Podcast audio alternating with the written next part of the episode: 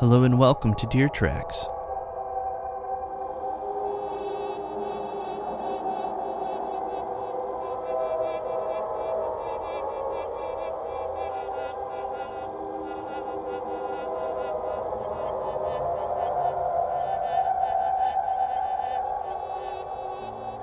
It's great to have you here in my neck of the woods as we gather for another episode of the Deer Tracks podcast. I'm James Kibbe, and this week I've got a great lineup of poems for you uh, that have to deal with the Thanksgiving holiday. But before we get into that, I wanted to remind everyone that the Deer Tracks podcast is a place where creativity lives, where our longings, our delights, our disappointments, and our passions are breathed out, marking the trail of our journey. These are the tracks we make and the ones we follow to find the deepest parts of ourselves, our true selves. During each episode, you will hear echoes of the past as well as current voices through discussions about and performances of creative works. Our goal is to build community and inspire others in their creative pursuits, which is why we invite our listeners to submit their work for the opportunity of hearing it on a future episode or seeing it on our blog site, www.deertrackspodcast.blog. So if you have a work that you would like to submit to me, you can email it to James at deertrackspodcast.blog. Also, if you enjoy the content of this podcast, please leave a five star rating and positive review, and share it with anyone you know who will enjoy this podcast as much as you. And now, on to this week's show.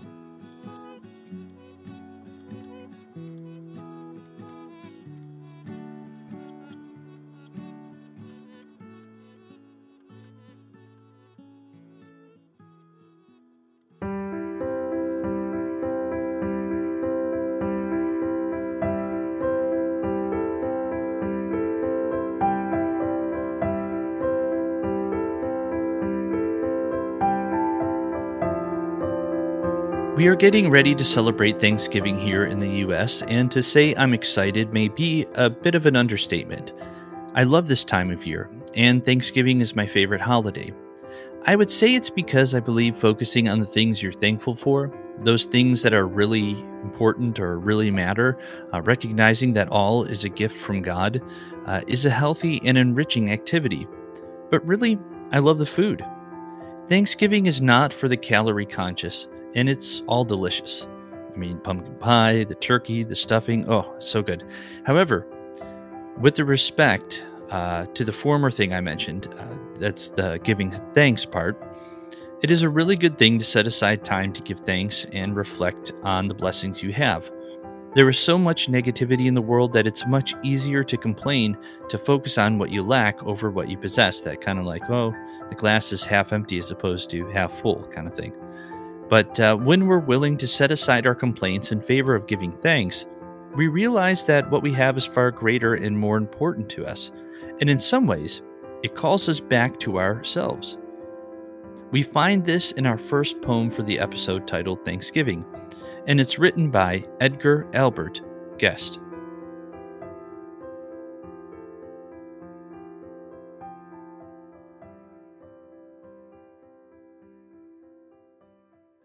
Gettin' together to smile and rejoice, and eatin' and laughin' with folks of your choice, and kissin' the girls and declarin' that they are growin' more beautiful day after day, chattin' and braggin' a bit with the men, buildin' the old family circle again, livin' the wholesome and old fashioned cheer, just for a while at the end of the year.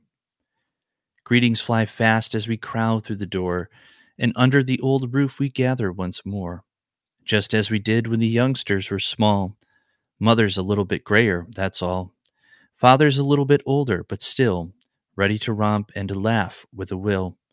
Here we are back at the table again, telling our stories as women and men. Bowed are our heads for a moment in prayer. Oh, but we're grateful and glad to be there. Home from the Eastland and home from the West, home with the folks that are dearest and best. Out of the sham of the cities afar, we've come for a time to be just what we are. Here we can talk of ourselves and be frank, forgetting position and station and rank. Give me the end of the year and its fun, when most of the planning and toilin' is done. Bring all the wanderers home to the nest. Let me sit down with the ones I love best. Hear the old voices still ringing with song. See the old faces unblemished by wrong. See the old table with all of its chairs, and I'll put soul in my thanksgiving prayers.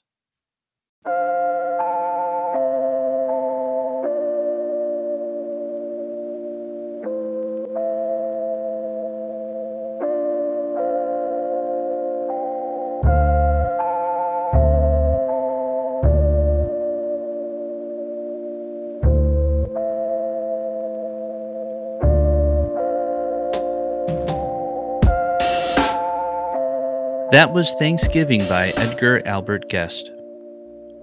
One of the wonderful things about the holiday season is the gathering of loved ones around the table. We hear this in Guest's poem. Here we are back at the table again, telling our stories as women and men. As life becomes more integrated with technology, we've become more isolated and insular. The very act of table fellowship is almost a subversive act, but a necessary one.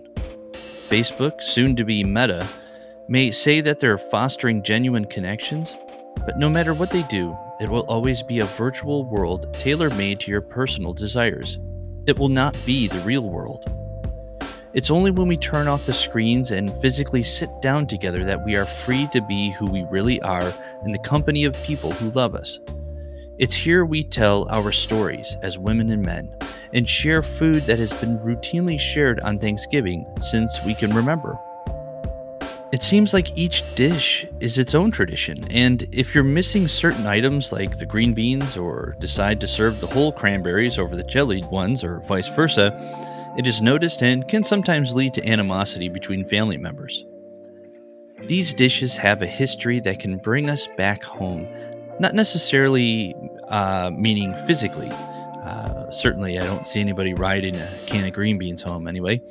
Uh, but emotionally and spiritually, uh, there's a there's a, a, certain you know connection to that uh, that we that we have. Uh, maybe you've seen the Disney movie Rat- Ratatouille. That's kind of a, an example here, um, where you, if you've seen it, it's, it's the story of a rat in France who pursues his dream of being a chef. I know that sounds a little ridiculous. Well, hopefully, you know what I'm talking about. Anyway, uh, in this movie, there's this uh, notorious food critic who ends up being served a dish that takes him back to uh, when his mother made it for him. And in a way, the dish, uh, which happened to be ratatouille, that's actually an, a name of a, of a dish, uh, but that dish uh, sort of humanized him.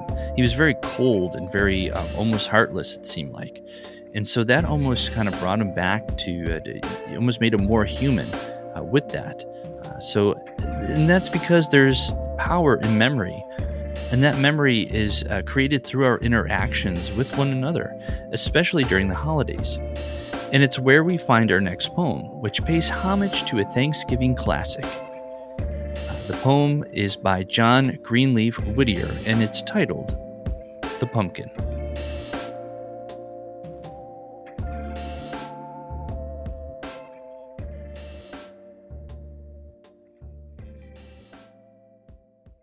O greenly and fair in the lands of the sun, the vines of the gourd and the rich melon run, and the rock and the tree and the cottage enfold, with broad leaves all greenness and blossoms all gold, like that which o'er Nineveh's prophet once grew, while he waited to know that his warning was true, and longed for the storm cloud and listened in vain for the rush of the whirlwind and red fire rain.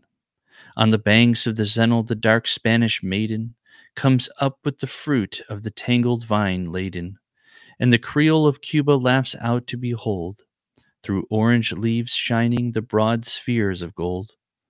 Yet with dearer delight from his home in the north, on the fields of his harvest the Yankee looks forth, where crooknecks are coiling and yellow fruit shines, and the sun of September melts down on his vines. Ah, on Thanksgiving Day, when from east and from west, from north and from south come the pilgrim and guest, when the gray haired New Englander sees round his board the old broken links of affection restored.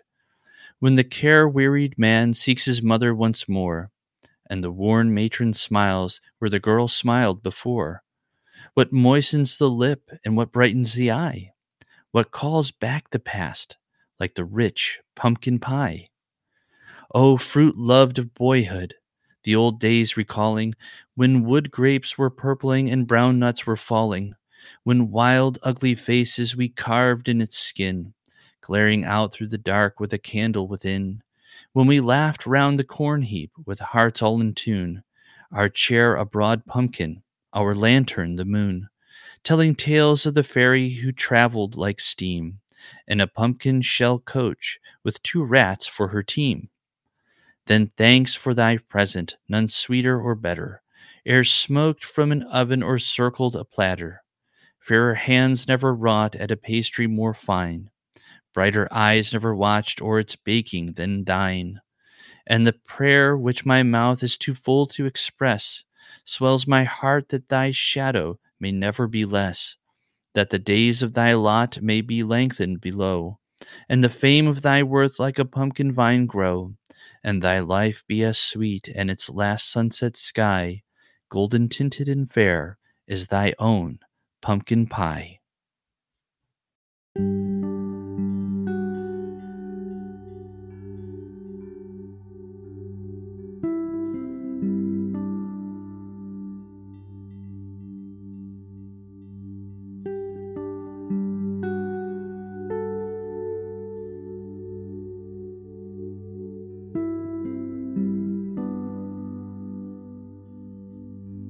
That was The Pumpkin by John Greenleaf Whittier. While the food is delicious and I look forward to it every year, what the feast ultimately represents is the blessings we've received. That while in this life we may struggle, we made it here on the other side of the year, and this, as those who celebrated the first Thanksgiving would attest, is by the grace of God. I mean, we often say that this is a time to be thankful. Thankful to whom, though? Sure, we could answer with our parents, grandparents, ancestors, etc. But if you continue down that line, you will end up at God. For me, I try to embrace life as a gift. And part of receiving a gift involves a recognition of the giver by saying thank you. This is why many people begin their holiday at church for some, it's a tradition that has been handed down. Uh, it was a tradition tradition for my family. Of course, when I was a boy, I, I found church to be boring, even though I knew it was important. Maybe some of you listening know what I'm talking about. Sitting in the pew, flipping through the pages of a hymnal or Bible, doodling on the uh, welcome cards in the card slot, or daydreaming while looking out the window or staring up at the ceiling. Well, our next poem by Robert Graves shares this experience while also contrasting the placid worship that's happening in the church with the untamed nature of worship in creation. The title of the poem is A Boy in Church.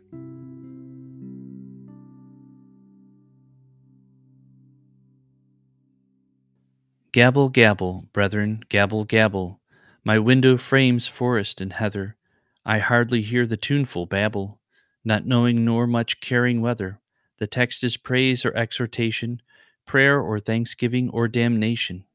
Outside it blows wetter and wetter. The tossing trees never stay still. I shift my elbows to catch better the full round sweep of heathered hill. The tortured copse bends to and fro in silence like a shadow show.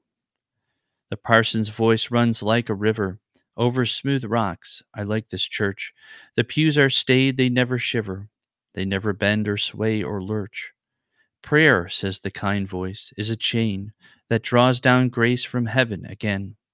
I add the hymns up over and over until there's not the least mistake. 771. Look, there's a plover. It's gone. Who's that saint by the lake? The red light from his mantle passes across the broad memorial brasses. It's pleasant here for dreams and thinking, lolling and letting reason nod, with ugly serious people linking sad prayers to a forgiving God. But a dumb blast sets the trees swaying with furious zeal like madmen praying.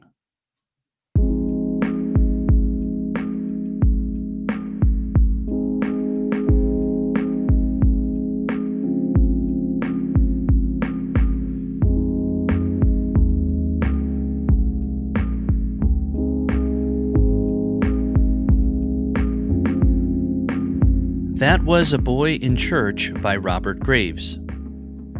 Before we wrap up this episode, I wanted to read, um, in honor of the Thanksgiving holiday and in memory of one of the greatest uh, U.S. presidents, uh, Abraham Lincoln's Thanksgiving Proclamation, which he gave on October 3rd in the year 1863.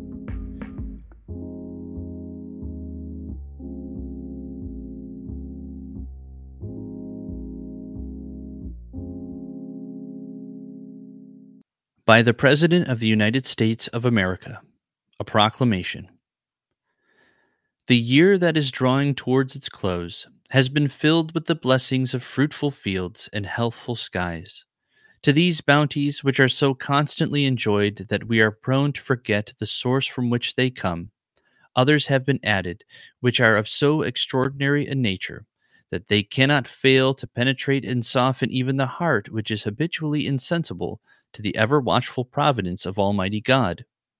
In the midst of a civil war of unequaled magnitude and severity, which has sometimes seemed to foreign states to invite and to provoke their aggression, peace has been preserved with all nations, order has been maintained, the laws have been respected and obeyed, and harmony has prevailed everywhere except in the theater of military conflict, while that theater has been greatly contracted by the advancing armies and navies of the Union needful diversions of wealth and of strength from the fields of peaceful industry to the national defense have not arrested the plow, the shuttle, or the ship. The axe has enlarged the borders of our settlements, and the mines, as well of iron and coal as of the precious metals, have yielded even more abundantly than heretofore. Population has steadily increased, notwithstanding the waste that has been made in the camp, the siege, and the battlefield and the country, rejoicing in the consciousness of augmented strength and vigor, is permitted to expect continuance of years with large increase of freedom. No human counsel hath devised, nor hath any mortal hand worked out these great things. They are the gracious gifts of the Most High God, who, while dealing with us in anger for our sins, hath nevertheless remembered mercy it has seemed to me fit and proper that they should be solemnly, reverently, and gratefully acknowledged as with one heart and one voice by the whole American people. I do therefore invite my fellow citizens in every part of the United States, and also those who are at sea and those who are sojourning in foreign lands, to set apart and observe the last Thursday of November next as a day of thanksgiving and praise to our beneficent Father who dwelleth in the heavens. And I recommend to them that while offering up the ascriptions justly due to him for such singular deliverances and blessings, they do also, with humble penitence for our national perverseness and disobedience, commend to his tender care all those who have become widows, orphans, mourners, or sufferers in the lamentable civil strife in which we are unavoidably engaged, and fervently implore the interposition of the Almighty hand to heal the wounds of the nation and to restore it as soon as may be consistent with the divine purposes to the full enjoyment of peace, harmony, tranquility, and union. In testimony whereof I have hereunto set my hand and caused the seal of the United States to be affixed. Done at the city of Washington, this third day of October, in the year of our Lord, one thousand 863, and of the independence of the United States, the 88th, by the President Abraham Lincoln.